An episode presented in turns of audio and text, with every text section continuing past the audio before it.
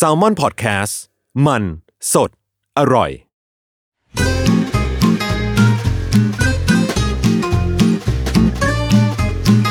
Day One Podcast กับย้อยนภศรศิวิราช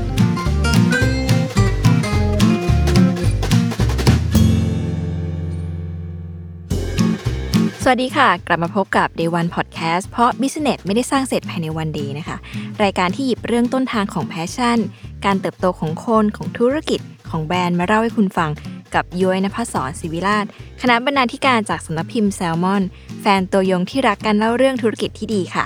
ซึ่งเราพบกันทุกวันพุธที่ Salmon Podcast แบบนี้เช่นเคยนะคะ ในวาระที่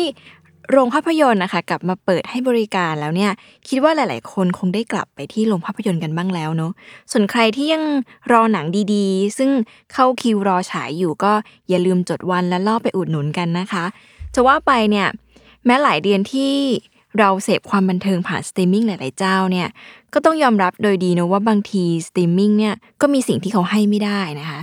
ตรีมมิ่งเนี่ยทำให้เรากลายเป็นเจ้าของเวลาเนาะคิดจัดการกับสิ่งที่อยากทำได้เอง ขณะที่เวลาเราไปดูหนังในโรงภาพยนตร์นะคะ เราจะพอสหรือหยุดมันไว้เพื่อไปทำอย่างอื่นเนี่ยไม่ได้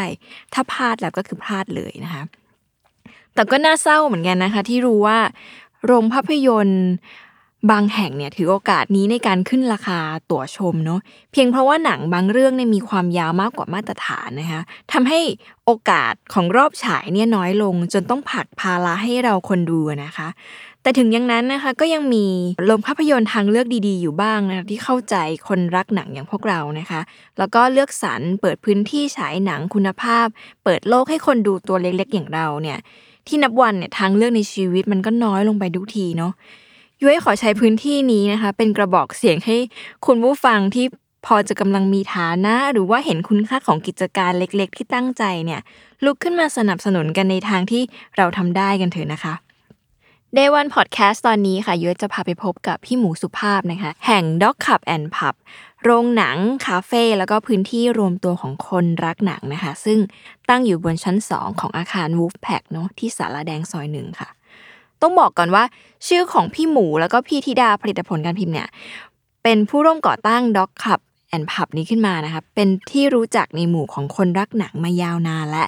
เรียกว่าเป็นบุคคลที่มีคุณโปการต่อคอหนังเลยก็ว่าได้นะคะ ทั้งก่อตั้งนิตยสารหนังที่ชื่อว่า Bioscope เนาะแล้วก็ก่อตั้งค่ายจัดจำหน่ายหนังทั้งเลือกอย่าง Documentary Club นะคะหรือว่าที่เรียกสั้นๆว่า Dog Club นะคะที่อยากชวนคิดก็คือว่า การลุกขึ้นมาส่งเสริมวัฒนธรรมการดูหนัง ตั้งแต่ทำนิตยสารหนัง เป็นค่ายหนังนำเข้า เป็นผู้จัดจำหน่ายหนังจนมาถึงทำโรงหนังนะคะสิ่งนี้มันสำคัญยังไง หรือทำทำไมนะคะ เพราะว่าแม้ว่าใครจะหมดหวังหรือว่าท้อถอยไปตามๆกันแล้วกับอุตสาหกรรมบันเทิงบ้านเราในบ้านเมืองเรานะคะ แต่พี่หมูและพี่ธิดาเนี่ยก็ยังไม่หยุดที่จะทำค่ะ พี่หมูก็บอกว่า เขาเนี่ยเลือกแล้วว่าจะทำงานอยู่ในวงการนี้นะคะ แล้วเมื่อเลือกแล้วเนี่ยก็อยากจะมีชีวิตรอดอยู่ในวงการให้ได้เนาะซึ่งสิ่งที่ทำให้รอดไปได้มันคือความมั่นคงบางอย่างอะคะ่ะถ้าไม่มีวงการหนัง ไม่มีคนสนใจดูหนัง ค่ายหนังหรือว่าโรงหนังเนี่ยก็อยู่ไม่ได้เนาะแล้วอะไรคะคือสิ่งที่เราพอจะทำได้ พี่หมูก็ตั้งคำถามจากสิ่งนี้ค่ะ ทั้งสองคนนะคะ ทั้งพี่หมูและพี่ธิดาเนี่ยเริ่มต้นจากการทำหนังสือทำมือนะคะ ที่เล่าเรื่องหนังนอกกระแส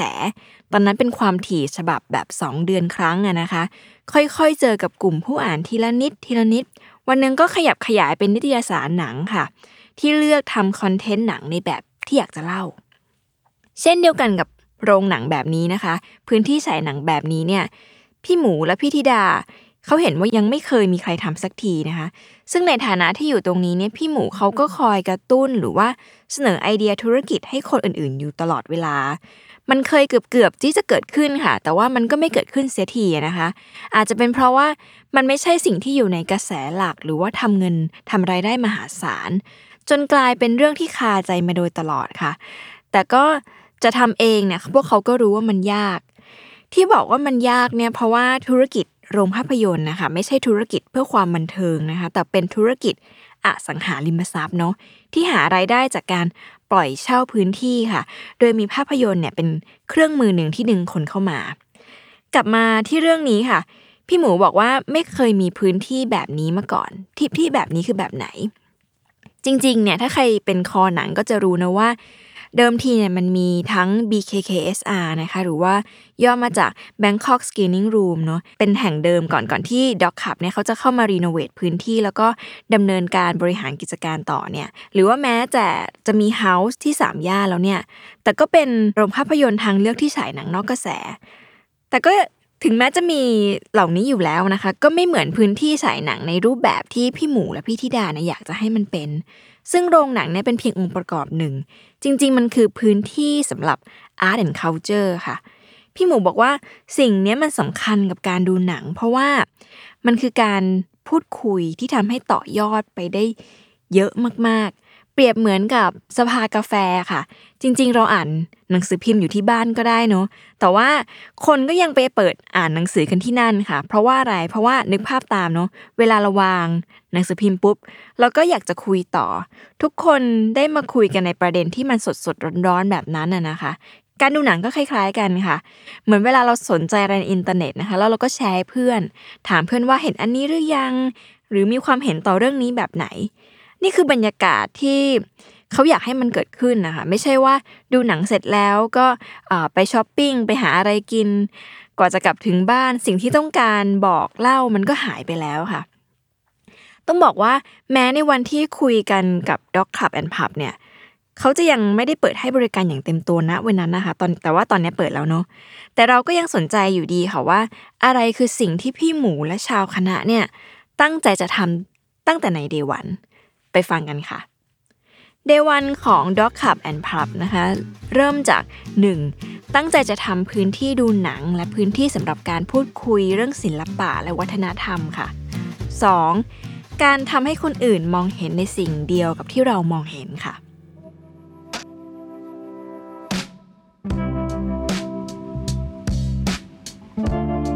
ไปที่เรื่องแรกนะคะ การสร้างพื้นที่ดูหนัง พี่หมูเนี่ยต้องบอกว่าเขาว่าเติบโตมากับพื้นที่ดูหนังเลยค่ะ เขาเล่าว่าเมื่อก่อนเนี่ยตามสถาบันวัฒนธรรมนะคะต่างๆเนี่ยเขาจะจัดฉายหนังสลับเวียนกันไปเนี่ยตลอด 6 วันในสัปดาห์นะคะอย่างเช่น วันจันทร์ไปดูหนังที่อาริยันส์นะคะเอ่อซึ่งเมื่อก่อนมันอยู่ตรงสาทรเนาะวันอังคารไปดูที่ปิติคาวซิลค่ะที่สยาม วันพุธไปดูที่สถาบันเกอเท่นะคะซึ่งก่อนหน้านี้อยู่ที่ถนนพระอาทิตย์ แล้วก็ตอนนี้อยู่ที่งามดูพรี วันพฤหัสก็ไปดูที่ AUA ค่ะ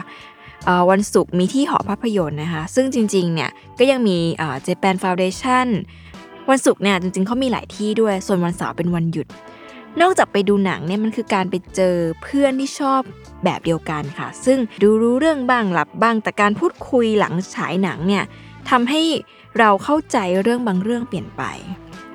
พอพี่หมูมาทำงานนิตยสารหนังเต็มตัวค่ะ เวลามีหนังรอบสื่อเนี่ยเขาก็เล่าว่าก็จะมีการกลับมาคุยกันต่อที่ออฟฟิศถึงตีสองตีสามอะไรบรรยากาศเหล่านี้แหละค่ะที่มันสำคัญมากนะคะพี่หมูบอกว่าการพูดคุยกันเนี่ยเป็นเรื่องสำคัญมากๆกับการดูหนัง แล้วเขาก็ย้ำเสมอค่ะว่า หนังเนี่ยมันไม่ได้เป็นแค่หนัง แต่มันเป็นประตูที่พาไปเจอเรื่องอื่นๆ ยกตัวอย่างเช่น เรื่อง Burning นะคะไม่รู้ว่าทุกคนเคยดูไหมเป็นภาพยนตร์เกาหลีนะคะที่แสดงโดย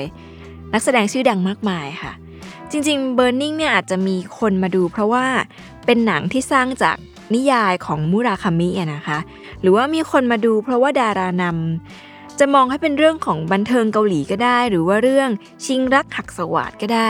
หรือจะมองว่าหนังกำลังพูดถึงสังคมเกาหลี หรือเรื่องความเหลื่อมล้ำก็เป็นได้ค่ะ หรือแม้แต่หนังสารคดีเรื่อง Oasis Supersonic นะคะ พี่หมูบอกว่า มีตอนหนึ่งค่ะ ซึ่งจริงๆเนี่ยแทรกอยู่ในหนังเป็นระยะระยะอยู่แล้วเนาะเป็นตอนที่พูดถึงโนค่ะ ที่ตกงานแล้วก็กินเงินประกันสังคมเนาะโนเนี่ยเขาใช้เงินนั้นกับการซื้อแผ่นซีดีมาฟังค่ะ ซึ่งนี่แหละค่ะมันคือ Creative Economy หรือว่า Soft Power ที่พูดถึงกันอยู่หรือเปล่า สะท้อนให้เห็นว่าเขามีรากฐานอย่างสวัสดิการรัฐเนี่ยที่แข็งแรงมากนะคะ เนี่ยค่ะ หนังมันพาเราไปเจอเรื่องแบบนี้ ถ้าไม่มีรัฐสวัสดิการเราก็อาจจะไม่ได้มีคนอย่างโนกาลเกอร์หรือว่า Oasis ก็ได้ แล้วพอมองว่าหนังพาเราไปแตะเรื่องอะไรแบบนี้ค่ะ มันก็จะเกิดคำถามใหม่ ๆ ตามมาอีกว่า แล้วทำไมเราถึงไม่สร้างโอกาสแบบนี้บ้าง นี่คือดอกผลที่รัฐเขาลงทุนไว้และสุดท้ายมันก็เทินมาเป็นสิ่งที่สร้างมูลค่ามหาศาลสู่สังคมหรือเปล่า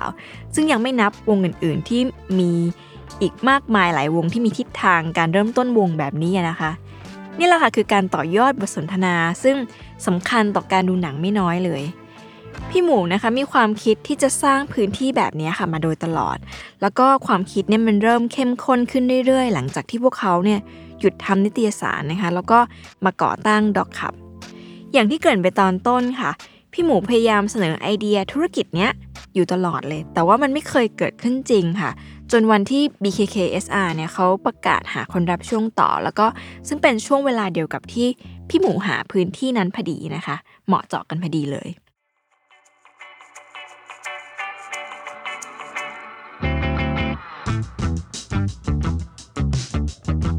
พอเยอะถามถึงว่าจริงๆ สิ่งแรกที่เขาเริ่มทำเมื่อรู้ว่าจะทำโรงภาพยนตร์ของตัวเองคืออะไรนะคะ เขาบอกว่าเขาเริ่มจากการหาพื้นที่ก่อน หาพื้นที่เพื่อสร้างพื้นที่นะคะ ความสำคัญของสถานที่ก็คือว่าสมัยก่อนที่พี่หมูเขาทำนิตยสารหนังเนี่ยค่ะ ที่ออฟฟิศเนี่ยเขาก็มีการจัดฉายหนังอยู่แล้วแต่การฉายหนังเนี่ยมันไม่ใช่ธุรกิจหลักเนาะทำเลก็เลยไม่ใช่เรื่องสำคัญค่ะ แต่ตอนนี้เมื่อเขาอยากมีพื้นที่มีกิจกรรม อยากให้คนมา การคิดถึงสถานที่ที่ต้องเดินทางสะดวกนี่เลยเป็นเรื่องใหญ่ที่สุดเลยนะคะ สิ่งที่น่าสนใจคือว่า ธุรกิจที่อุทิศตัวเองเป็นพื้นที่แห่งการแลกเปลี่ยน ศิลปะและวัฒนธรรมเนี่ยเขาจะสร้างไรายได้ให้ตัวเองอย่างไรนะแผนก็คือไม่มีแผนค่ะ พี่หมูตอบแบบนี้สั้นๆเลย ซึ่งเราถามเขานะคะถึงบทเรียนว่าจากการทำนิตยสารก็ดีค่ายหนังน้ำดีก็ดี สิ่งนั้นนะ่ะมันเอามาสร้างแผนหรือเสริมความแข็งแกร่งในธุรกิจนี้ยังไงนะคะ พี่หมูก็ตอบอย่างที่บอกไป แผนก็คือไม่มีแผน ซึ่งถ้าใครเคยดูหนังเรื่อง Parasite นะคะหนังเกาหลีที่คว้ารางวัลยอดเยี่ยมจากเวทีออสการ์ในปี 2020 เนี่ย ก็จะน่าจะจำคำพูดนี้ได้นะคะ เป็นคำพูดของกีแท็กนะตัวเอกของเรื่องเนี่ย ที่พูดกับคีวูผู้เป็นลูกชายว่า หลังจากที่ทั้งคู่เพิ่งผ่านเหตุการณ์น้ำท่วมบ้านมาหมาดๆ ก่อนจะนำไปสู่เรื่องราวศกนาฏกรรมในตอนท้ายเรื่องนะคะ ทีนี้กลับมาที่แผนของด็อกขับแอนพับค่ะ พี่หมูเล่าว่า ตอนทำนิตยสารเนี่ยเขาก็คิดถึงผู้อ่านเป็นหลักเนาะรายได้หลักเนี่ยจึงมาจากผู้อ่านมาจากยอดขายหนังสือไม่ใช่พื้นที่โฆษณาเหมือนโมเดลธุรกิจทั่วไปนะคะ จากเดิมที่ทำหนังสือทำมือลายสะดวกค่ะ ตอนนั้นเขามีการหาคนอ่าน 2,000 คนก็ถือว่าโอเคแล้วแต่พอเริ่มทำเป็นนิตยสารรายเดือนจริงจังเนี่ย มันก็เรียกร้องให้ต้องมีคนอ่านอย่างน้อย 5,000 คนนะคะเพื่อให้อยู่ได้ในระบบจัดจำหน่ายกระจายบนแผงหนังสือทั่วประเทศ ซึ่งพวกเขาก็ทำได้ แล้วส่วนหนึ่งเนี่ยที่หนังสือมันอยู่รอดมาได้ในณเวลานั้น ก็เพราะว่ากิจกรรมที่ทำกับคนอ่านนะคะ พอทั้งคู่มาทำด็อกคลับค่ะ ก็ยังเอาเรื่องคอนเทนต์เข้าสู้นะคะคอนเทนต์ที่ดีลูกค้าก็ซื้อ ต้องบอกว่าจริง ๆ มันอาจจะเป็น Blue Ocean นะคะ Blue Ocean ก็คือ คือเราเห็นแหละว่ามีความต้องการของลูกค้า แต่ว่ายังไม่มีใครตอบสนองตลาดนี้ได้นะคะ ก็เลยเป็นโอกาสสำคัญที่ Dog Club เนี่ยซึ่งต้องยอมรับว่าจริง ๆ มันไม่ใช่ขุนทรัพย์ขนาดนั้นด้วยนะคะ พี่หมูเขายังเรียกอย่างถ่อมตัวว่า พวกเขาเป็นเพียงเรือเล็กๆ ที่แล่นในบูซีนะคะไม่ใช่บูโอเชียนแต่บอกว่าขณะที่ธุรกิจโรง หนัง Dog Club and Pub เนี่ยค่ะซึ่งเล็กมากๆ เมื่อเทียบกับโรงหนังขนาดเล็กทั่วไปนะคะที่เขามีที่นั่ง 100ถึง120 ที่นั่งเนี่ยแต่ที่นี่เนี่ยจริงๆจำนวนที่นั่งในโรงหนังนั้นไม่ถึงครึ่งด้วยซ้ำเยอะตีคร่าวๆน่าจะประมาณ 40-50มันนะคะ ประกอบกับพื้นที่ขายอาหารด้านหน้าในโรงหนังนะคะ ถ้าเป็นร้านอาหารทั่วไปเนี่ยจะต้องมีพื้นที่ประมาณ 30-40 เนาะแต่ที่เนี่ยก็ยังเล็กมากค่ะ แต่ต้องย้ำอีกทีค่ะ พี่หมูก็ยังยืนยันว่า ขอแค่นี้ก็เพียงพอกับการเลี้ยงธุรกิจให้อยู่ได้ค่ะ ฟังดูเป็นแผนง่าย ๆ ใช่ไหมคะ พี่หมูเขาบอกว่าเขาเองเนี่ยผ่านสิ่งต่างๆ ในชีวิตมาได้ เพราะรู้สึกว่ามันง่ายมาโดยตลอด ที่ง่ายเพราะเขาคิดว่าตัวเองไม่ได้มีต้นทุนอะไรค่ะ จริงๆเนี่ยมาจากติดลบด้วยซ้ำเพราะว่าไม่ได้ร่ำเรียนมาทางภาพยนตร์น่ะนะคะ เขาก็บอกว่าถ้าทำได้แล้วได้ศูนย์ก็ยังถือว่ามีกำไร คิดง่าย ๆก่อนค่ะ เพราะถ้าเราคิดว่าเรามีต้นทุนนะคะเราก็จะคิดว่าอะไรคือขาดทุน อะไรคือจุดพอดี แต่พอเราเชื่อว่าเราจะทำสิ่งนี้เราก็ทำไปค่ะ เพราะว่ามันก็ไม่มีอะไรจะเสียนะคะ พูดเปรียบเทียบให้เห็นภาพมันก็คือการไปแบบกองโจรเนาะ เมื่อไหร่ก็ตามที่เราคิดเปรียบเทียบกับคนอื่นนะคะ เช่น สัมภาระกำลังเราน้อยกว่าต้นทุนต่างๆ เราน้อยกว่า เมื่อนั้นเราก็จะรู้สึกว่าแพ้ค่ะ ซึ่งพอรู้สึกแพ้สุดท้ายมันก็คงไม่ได้เริ่มทำอะไรสักทีนะคะ นี่เป็นแนวคิดที่เขาใช้ทำนิตยสาร หรือว่าทำค่ายหนังหรือทำโรงภาพยนตร์ กึ่งพื้นที่เพื่อศิลปะแห่งนี้ค่ะ ทีนี้ค่ะ หากรายได้เนี่ยมันมาจากการขายอาหารและเครื่องดื่มเป็นหลักนะคะ เขาทำยังไง เพราะว่าถ้าเป็นเรื่องการเลือกหนังมาฉาย หรือว่าการกำหนดกิจกรรม หัวข้อบทสนทนา อันนี้เราไม่มีข้อกังขาอยู่ละ เพราะว่าจากที่สัมผัสจากด็อกคลับนะคะย้อยเองเนี่ยเป็น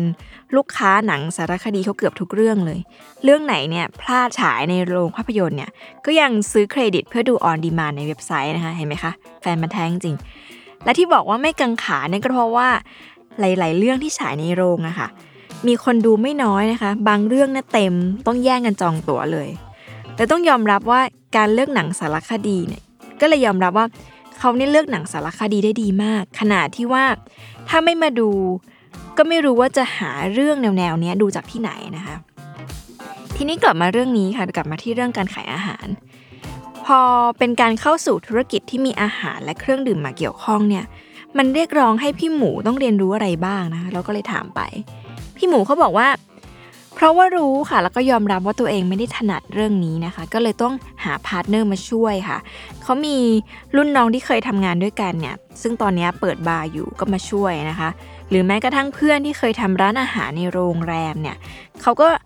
หาคนมาแนะนำคอยช่วยคิดรายการอาหารค่ะ พี่หมูตอบเรียบง่ายแบบนี้เลย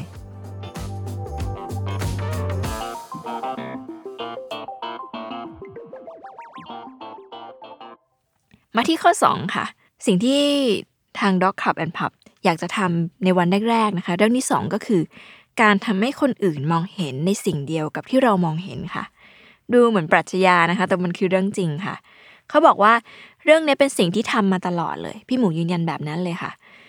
ทีนี้พอพูดถึงเรื่องนี้ก็เลยนึกสนุกค่ะ ให้พี่หมูเล่าถึงจุดเริ่มต้นให้ฟัง ซึ่งมันสนุกมากเลยขอนำมาเล่าให้ทุกคนได้ฟังก่อน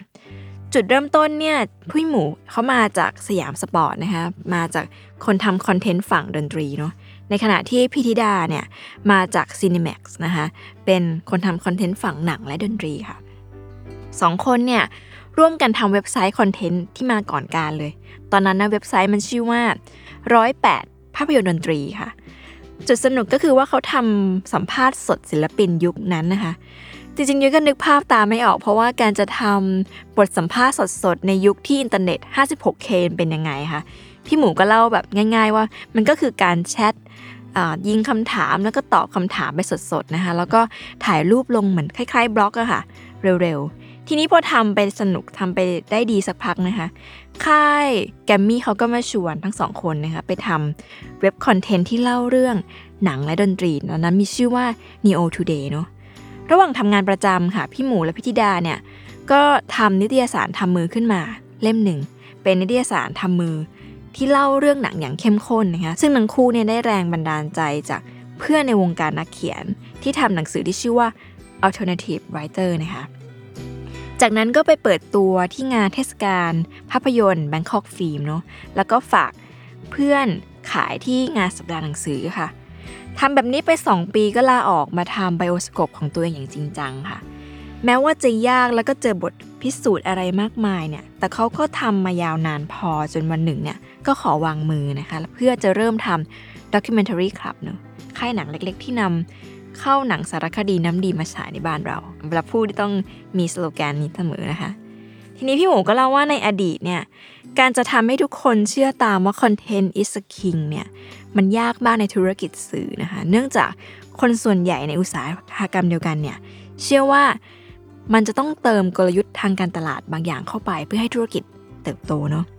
แต่เขาที่เชื่อและยึดมั่นในความเชื่อนี้อะค่ะก็ยืนยันว่าหากทำแบบนั้นเนี่ยบางครั้งมันอาจจะเสียตัวตนและหัวใจที่ขับเคลื่อนมันก็ได้ หาเป็นอย่างนั้นเขายอมถอนตัวเองออกมาดีกว่า ที่จะฝืนทำนะคะ คล้ายๆกับรถยนต์ที่มีเครื่องอะค่ะแล้วเราอยากจะจัดที่นั่งให้มันได้ 7 ที่นั่ง แต่การจะทำให้อัดคนไป 7 ที่นั่งเนี่ยรถอาจจะไม่วิ่งทำไมไม่เลือกทำรถขนาด 5 ที่นั่ง แล้วให้มันพอที่จะมีแรงขับเคลื่อนไปได้ พี่หมูอธิบายอย่างนี้เลยค่ะ แล้วเขาก็ย้ำเรื่องตัวตนกับสิ่งที่ทำเนี่ยตลอดการสนทนาของเราเลย